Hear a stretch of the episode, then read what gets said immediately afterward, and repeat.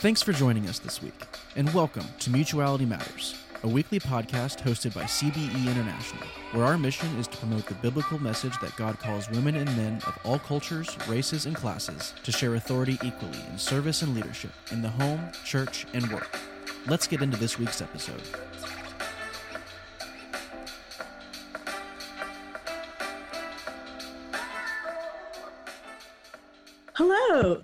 Welcome, everyone. You are listening to CBE's podcast, Mutuality Matters The Global Impact of Egalitarian Theology on Human Flourishing.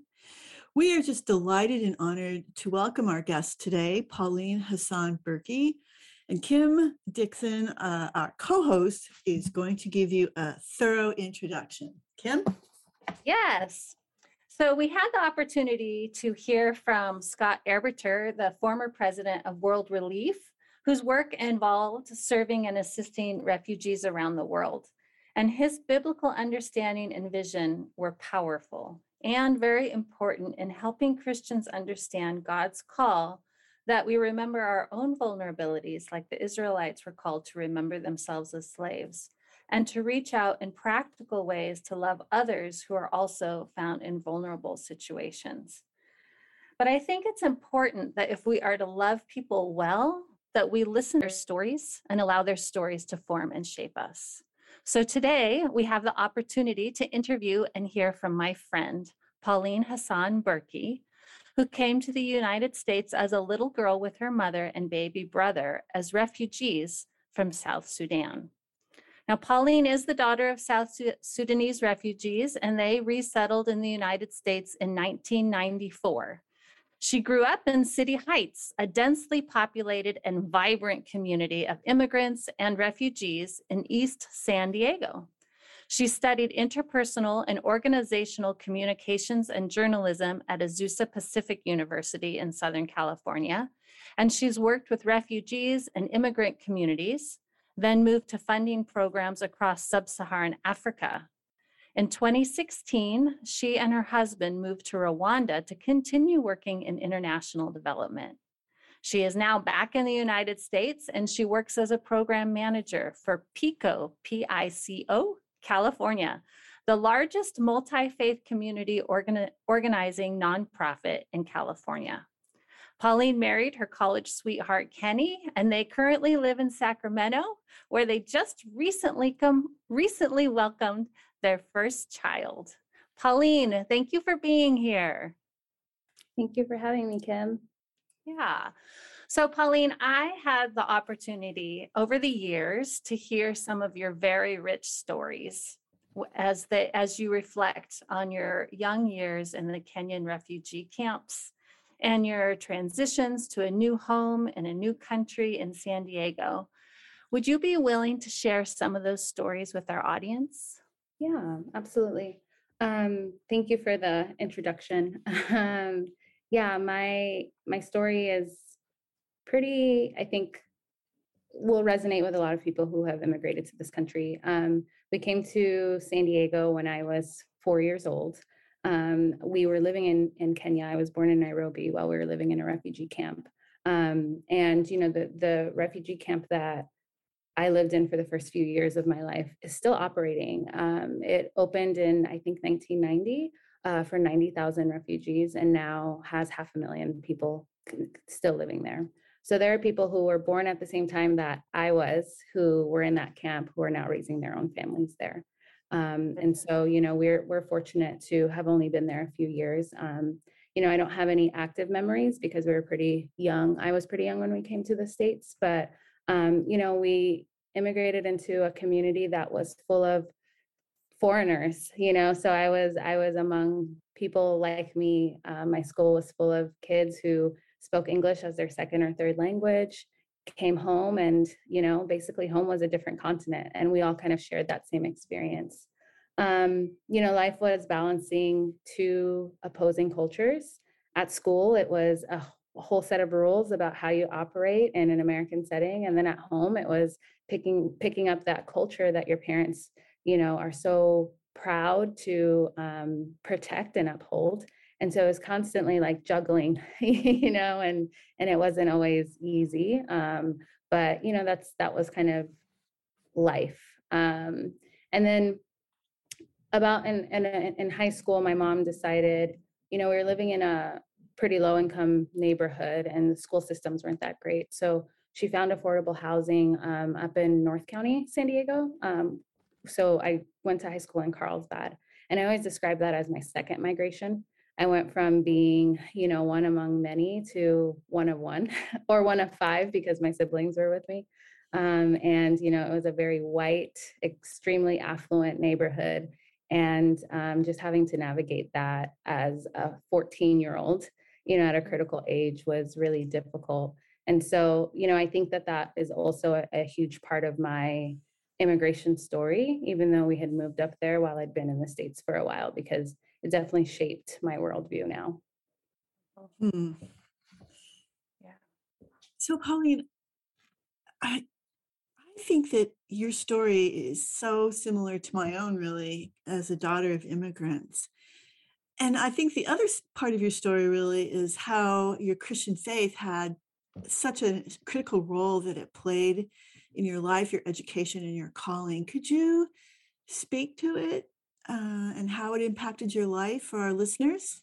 Yeah. So um, my family is from South Sudan, and um, before the country split into two, Sudan and South Sudan, um, you know, in the north it's largely Muslim, and in the south it's largely Christian. So I grew up in a Christian household, um, and when we came to the states, you know, church was just part of our day to day life. We we found our community there, um, and my particular congregation, St. Luke's Episcopal Church in North North Park, San Diego, um, was led by a pastor named Father David or a priest named Father David. And he just welcomed, you know, welcomed our community. And so, you know, because of that welcoming, I I think subconsciously and then now as an adult, very consciously and very intentionally understood that serving God meant cultivating belonging for people who didn't look like you, people who didn't have the same history as you or stories um, because my own life in my church and you know the way my faith was shaped was all about belonging there was no exclusion. There was we make space for people and you know that's it because that's what jesus would do. And so you know it's it's kind of been um shocking as an adult to have more experiences and kind of expanding my perspective and realizing that that's not necessarily the norm for a lot of people. But um, you know my faith has just been really rooted in serving and creating belonging. Mm, beautiful. As you talk about that, I just think about what I've been learning and seeing anew in Acts, where the church is just like on this constant course of expanding and including new people into the church as they are. Like, what a shock it was to include Cornelius, a Gentile who was unclean, and the church took Peter to task for it. And he was like, well, the Holy Spirit did it. Like, oh, well, in that case. And then it was Lydia, who was the head of a household woman, Gentile, and she was accepted. And there's people from far reaches of the world. Like, it just, the whole theme was to make room this is a faith that makes room. So you just um, articulated so all of what I've been learning in like two sentences is beautiful. yeah. You know, it's um, when I was looking over the questions and just reflecting on what I wanted to share this morning, I thought that question was so timely. Um, so I was, my husband and I went home for Easter um, and we went back to St. Luke's with my mom and took Isaiah, my son. And afterwards, my the priest that used to pastor that church is no longer there. And so I called him and said, Hey, Father David, I'm in town. I'd love to see you. It had been maybe 10 years since I saw him last. So we went over to the house and we had breakfast and we just sat there and exchanged so many old stories of just, I mean, it was so chaotic to cultivate belonging. You know, we were talking about the, he said, when the first Sudanese refugees came to church, the only thing I knew about Sudan was how to find it on a map. you know? Wow. And, um, you know, to be able to tell him now as an adult how much creating that space did for me as a person um, I thought was really special because it wasn't perfect. It was messy from start to finish. Um, but it mattered, you know, it really, really mattered. And so, um, yeah, I think that that's just something I'm so fortunate to have been able to experience at, you know, as just everyday life. Like it wasn't anything special. It just was was everyday life, you know. Yeah, and for that to be your formative um, years of uh, starting to understand your faith, mm-hmm. so powerful. So yeah, powerful. very powerful.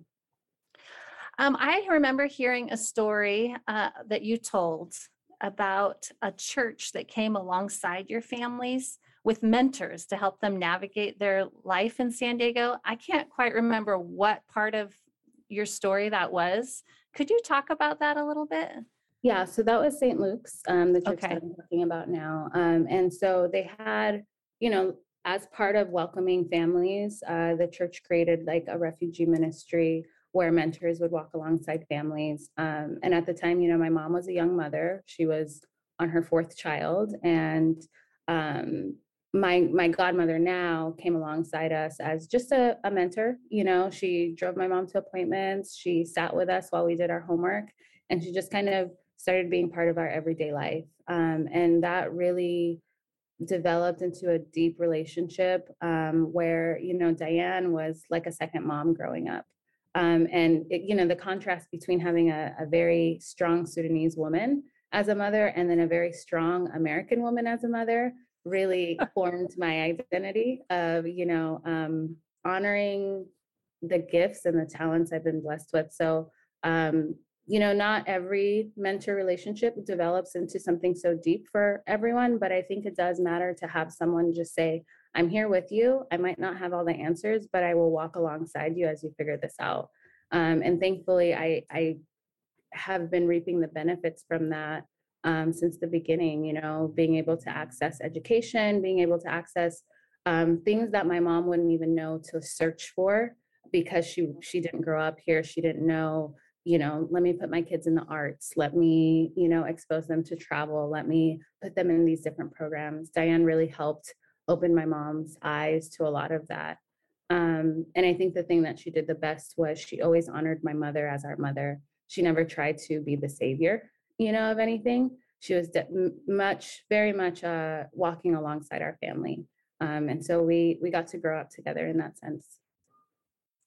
I love that practical. I'm sorry, just thinking how the practical intervention of someone who doesn't really know anything about refugees, probably, or your family, but coming alongside you in that and vulnerably being there to help. I think yeah. is powerful. Do you still keep up with Diane? Yeah, I haven't talked to her in a while, but we um, she lives in uh, just just not too far away from here, and um, she's been part of my life since I was a little girl, all the way up until like my wedding day, you know, and was with me through college and everything. But it's it's been really amazing to have that kind of relationship. Mm. Pauline, you worked in Rwanda. I've worked there as well. I'm wondering if you can share with us a bit about your work, what you did, um, and sort of some of the impact you saw there. Yeah, my husband and I moved to Rwanda in 2016. Uh, we were living in New York prior to that, and I always had a, a desire to go back to Africa um, and and serve in some capacity. So when the opportunity came up um, to work for World Relief Rwanda, I took it, and I was a savings for I was part of this program called Savings for Life, which is microfinancing um, and savings uh, program in across the country savings and microfinancing programs are huge, huge, huge in Rwanda. And so we are able to kind of just support local groups trying to build capital for their businesses um, by relying on each other. It was rooted in, um, you know, a, a, faith-based curriculum, and so really just talking about um, how to be good stewards of your money as well as good stewards to one another. Um, you know it was just a volunteer position so i wasn't i wasn't on there on like a full-time um, basis but walking alongside the professionals working in rwanda um, was really amazing to just kind of see how um, rwandans were leading the efforts in in their own development mm. was were those um, microfinance programs were they directed to anyone who was interested or certain populations to women what were they focused So on? there was, uh, like I said, savings programs are huge in Rwanda. So Mhm. there were several NGOs kind of doing um, similar things. The program that I was part of was in the rural communities. So there were no, I lived in Kigali, so the capital city. And so there were no savings programs that we did in the capital. Uh, we went out into the, you know, into the field and um, worked with people in very rural villages. And um, part of my work was introducing how to track some of their um, savings and their meetings that they had every week and um, their data on cell phones. And so it was a lot of technology uh, kind of guiding that I had to do, which was really, I mean, to be in the middle of the bush in Africa, uh, you know, where there's no internet access, but being able to show people how to use technology on a tablet um, in order to build capital for their own businesses was amazing. Yeah. Mm. So that that kind of bridges into the idea that humanitarian work has noted that time and time again, um, the status of women really determines the success of the interventions. Mhm. So as as you observed, and you've heard your mother's stories. Um, at- in refugee camps, were there issues that your mother had to navigate that were unique to her situation as a woman and as a mother? And were these different than than from men or your father, other people?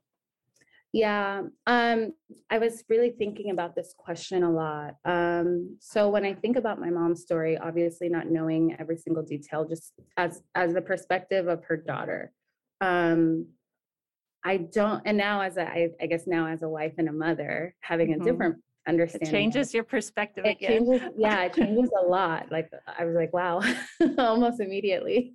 Uh-huh. um you know i don't think my mom's challenges were unique to any woman's challenges you know the challenges of balancing your your own dreams and your own desires as a woman and also managing your household so i think that that is pretty universal um, i think where my mom struggled or the tension that she had to live with is when she came to this country right um, america and western cultures uh, allow women to be leaders um, whereas in Sudanese culture, women are usually following men um, in a more, I want to say, like a more in your face kind of way.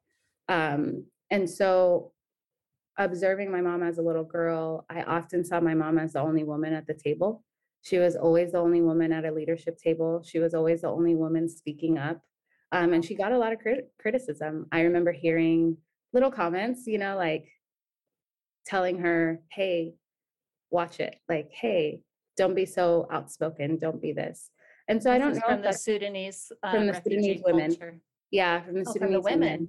Yeah, from the women of what are you doing? That's not what we're supposed to do. We're not, we don't belong there. Um, was kind of the sense. And so I remember kind of taking that and and making it my own as a as a young girl, saying, well, if my mom can be a leader, so can I.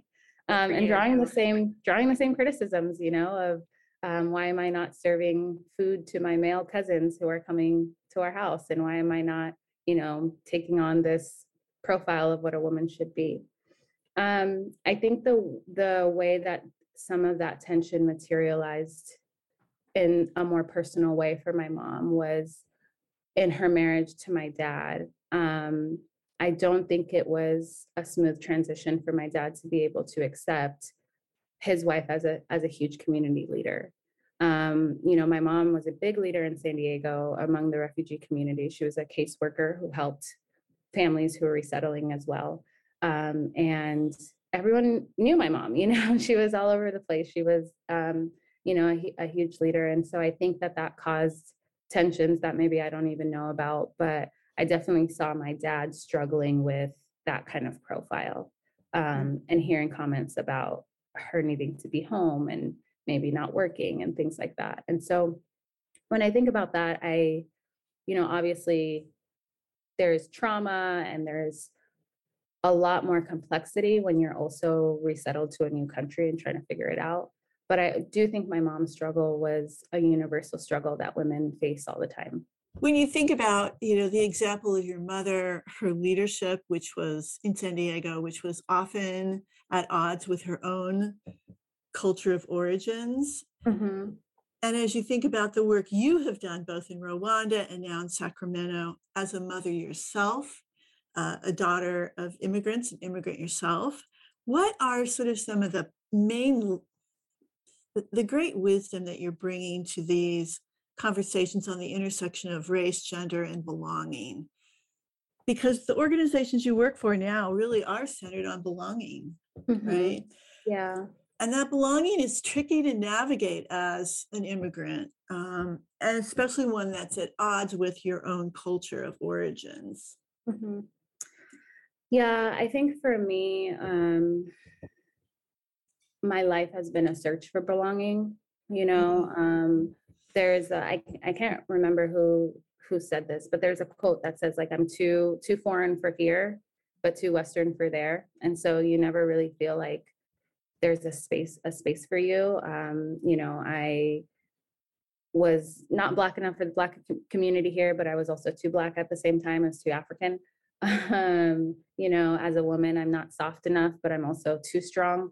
So there, it's just a search for belonging, and I think I'm still on that journey. I, I don't think I'll ever not be on that journey. Um, but the work that I've been doing is belonging to myself um, and finding that um, that sense of safety within myself. And I think that that requires um, an interrogation of all of these experiences and an interrogation of the messages, both from the church, both from you know school, work, my personal relationships that have told me that I don't belong, um, and just kind of de- deconstructing that. I Mm, think right now the place that I feel like I belong the most is when I'm holding my baby. You know, um, he sees me and doesn't matter if mom hasn't showered today. it doesn't matter if mom got all her work done today. It's just like you're I he Mm. belongs to me and I belong to him. And you know, I think that that is a feeling that I want to cultivate within myself so that regardless of the room that I walk into, that I'm undeterred. Um, because I think for much of my life, as someone who's been on a quest to conform and to shapeshift and, uh, you know, tone switch, it's it's been because my belonging has been dependent on what other people think and what other people say. And I guess as an adult, I'm just realizing like, okay, well then that's gonna just be a very tension-filled life. Um, and so that's kind of, I guess, my perspective on it now. mm. it sounds like belonging can also be just presence with someone your son for example just Mhm. presence yeah Presence of someone who is, accepts you as you are unconditionally. mm-hmm.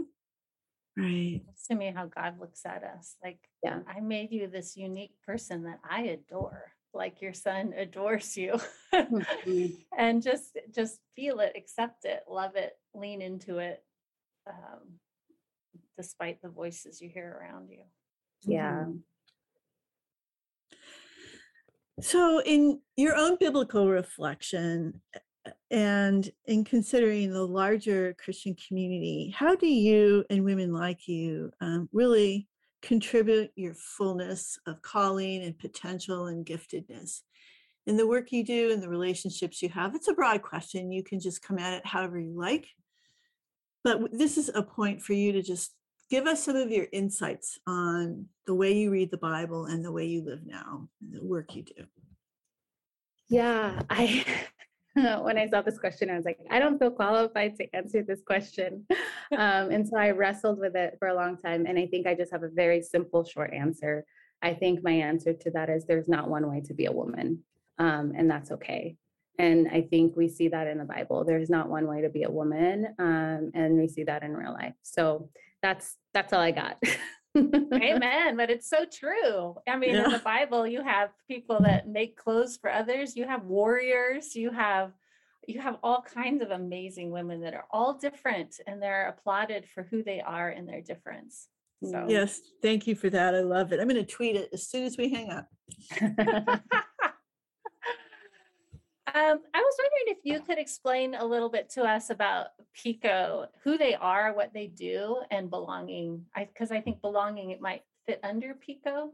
That's a name. Yeah, so I, I can clarify that. So Pico, California is, um, a, you know, a statewide network of uh, federations or small organizations that do community organizing. And so community organizing is basically walking alongside community members to architect solutions for themselves. Um, and so I started as a community organizer out of our Sacramento office um, about four years ago now. Um, and I worked on w- walking alongside community members to take on the issue of homelessness.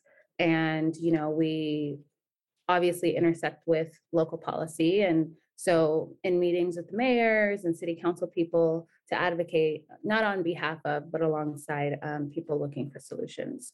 Uh, we, the, the network of federations uh, organizes around criminal justice reform, immigration, education, an array of issues um, that, that affects different local communities. And so as part of the statewide team now, um, I support our federations in the work that they're doing. And one of the ways that we decided um, to support them was through creating what we call the Belong Movement. And the Belong Movement is a series of strategic conversations around a curriculum um, called Belong Circles, where people are having conversations about difference. Um, so the huge differences that constantly cause tension in our world are race, gender, faith, class. Um, and so having these conversations where people are not only um, coming to terms with their own stories and gaining the skills to share them, but also in the practice of listening and creating space for others. And so the hope is that through these conversations and through these encounters and relationship building, that will impact the way people show up in public life. So if my neighbor is a is an immigrant and I have a certain worldview about immigrants, but I've never had a conversation with them, that's going to you know affect the way that I show up in policymaking and I show up um, just in society. And so we're really just trying to minimize um, some of that space and bring people closer together in hopes that those kinds of transformations are what leads to a bigger societal change. Hmm. Um, talk about bringing you, all of you to the table. That's you're like perfectly fit for that. Woo! And that's, you know, when I, um, when we launched it, I was a community organizer and, you know, this conversation around belonging, I had never heard it articulated. And I go, that's me, guys, you guys are talking about my story. And so, you know, I definitely showed up to the table um, with my own self interest uh, at the forefront because I was like, I get it. I get not feeling like I belong. I get being on this search. I get like wrestling with my own story. And so it's been powerful to walk alongside people who, you know, we, we are faith based. So we work in congregations um, across different faiths. And so there's people who've been going to church together for 30 years, but they don't know each other's stories on a deep, intimate level. And so to be able to like sit and allow people to exchange those is, is I mean, it's transformative. So yeah, that's the work that I do. Um, it's both inspiring and also challenging because belonging is not something that's easy or, or quick to get to. And so even, you know, there's a series of four sessions. By the fourth session, I mean, people are just getting their feet wet. They're not even ready to um, to take action, but it, it's one step. And so, you know, uh, that's that's kind of the the responsibility we're taking on to allow people to take those baby steps. Pauline, if you could cite one or two reasons why Americans have such a hard time with belonging, even in their own congregation, what do you think that is? Um, hmm. I think vulnerability is required in order to cultivate belonging. And at least my experience has been like vulnerability equals weakness, and Americans don't like to appear weak. Um, and so it's easy to just keep your story, you know, close to close to you and not share that. Um, but ironically, we find a lot of healing when we share our stories, and you know, we allow others to find healing as well. And so I think vulnerability is probably the biggest thing. Um, mm-hmm. It's not something that's that's taught in school. It's not something that's uh, accepted in most workplaces, and even in churches. Um, you know, like I I grew up Episcopalian, Um, but then I started going to evangelical churches after college. And even like testimonies, when people would get up and, and share their testimonies, I always felt like it was very polished and clean. And it was like, I was struggling and I'm better now because of God. And while that might be true, it's also like, but we all have struggles every day. You know, life isn't perfect. And so I think my perspective had always been like, before I can share my testimony, I have to have my life together. And like, I'm just realizing I'm never going to have my life together fully. And so if I can share that while I'm going through it and offer um, opportunity to find healing in relationship with others, I think that's how you create belonging. Thank you so much. Really helpful. Great. I wrote down the words human flourishing um, about this, you know, what you guys are creating here. And I think that that's just a beautiful thing um, that I'm going to reflect on today because we always talk about like just living, getting through life. And, you know, these are the things that I'm doing, but flourishing is just a beautiful, I just get beautiful imagery, right? I get like flowers blooming into this beautiful bouquet and I get growth happening. And all of that also requires struggle and conflict and tension to to grow. Um, and it requires vulnerability and openness. And so I guess I just want to say thank you for creating the space to be able to talk about that um, because I feel like I've grown through this, you know, the 40 minutes that we've been talking together. Um, and yeah, I just, I don't know. I, I just really like the term human flourishing. I think that that's just a beautiful way to capture what's what we're trying to do here. Mm-hmm. Women community organizers almost always, from what the sounds of your your description of both your mother and the work that you do, um, is really a, a primal portal to human flourishing. And so we thank you for your contribution there as well. Thank you. Yeah, Pauline, I want to thank you for sharing your story more than just here, for sharing it over the years. Because for me, um, raising two daughters that are immigrants that are not white in a very white town, your story has continued to be a backdrop that I can reflect on and think about. And only your vulnerability in sharing has allowed me to think about things I probably wouldn't have thought about otherwise and and that allows my daughters to have a better future. So i personally want to thank you for that. And i want to thank you um, for that on behalf of our audience. Uh, so i just pray that your stories keep helping us the family of god to fully understand the heart of god. Thank you guys. Yeah. thank you so, Kim, there's really no end to these wonderful people we could interview. I think we have a career going for the next 20 years. I know. I was thinking, I really love this. These people all have such great stories, and I love the opportunity to get to hear them and just sit there and go, that's my job right now to hear your story. I think we should have a conference with every person we've interviewed for the next two years and just call it Global Impact Guests. there we go. That's perfect. So, what what really hit you with Pauline?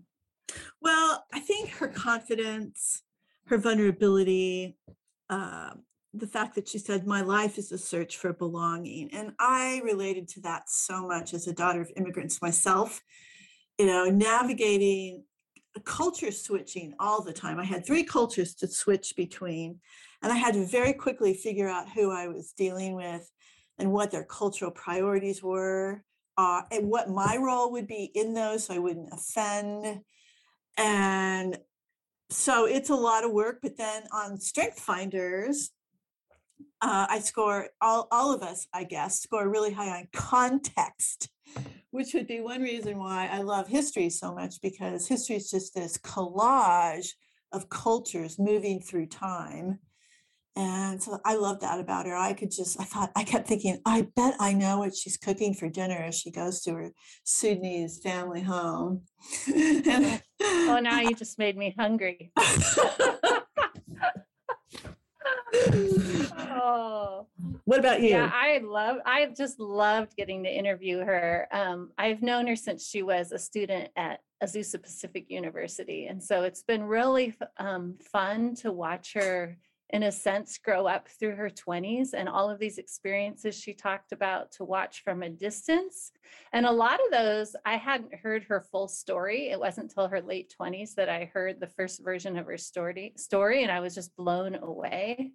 Mm-hmm. And so now listening to her again, you know, she is a, she just really reflects on her life her she always honors her mom her mom has just been so amazing in her life as this powerful woman who defends, stands up for, takes care of the South Sudanese population in San Diego. And that's really been a huge example for Pauline. And I think mm. as she talked about being a mother now, and as a mother, you go, wow. Mm. well, and I hate this. Yeah. Ex- exactly. And her description of her mother as a caseworker, but really also community organizer and her own work in community organizing. I thought, oh, the women in the Bible who did exactly that. And she said, yeah, and there's just really no one way to be a community organizer or a woman at that. Why That's right. I know. When she said that, I was like, I've been writing about all these women, and you're right. They're all different, all of them. Imagine women are actually human. what? You mean Tabitha? They didn't even say that she whose daughter she was, or whose mother, or whose wife. She was just a disciple. after after a woman, a child is born female, there's just really no code. It's just you're human, created in the image of God and gifted in unique ways. Go for it. Right. Yeah. And Pauline really has. I've just watched her scout out how to do that and go for it yeah. I i feel so thankful to have met her and i'm going to be praying for her and her organization and i'm really grateful kim that you introduced us to both. Yeah you're welcome. I'm excited to hear what people think after they listen to her. Mm-hmm. so let us know. And right. this is kim and mimi thanking you for being a part of this great journey and adventure and we'll talk to you next month Looking for more information about CBE and our mission for biblical equality? Then please visit cbeinternational.org for more information. And please be sure to tune in each week for new episodes here or wherever else you listen to podcasts.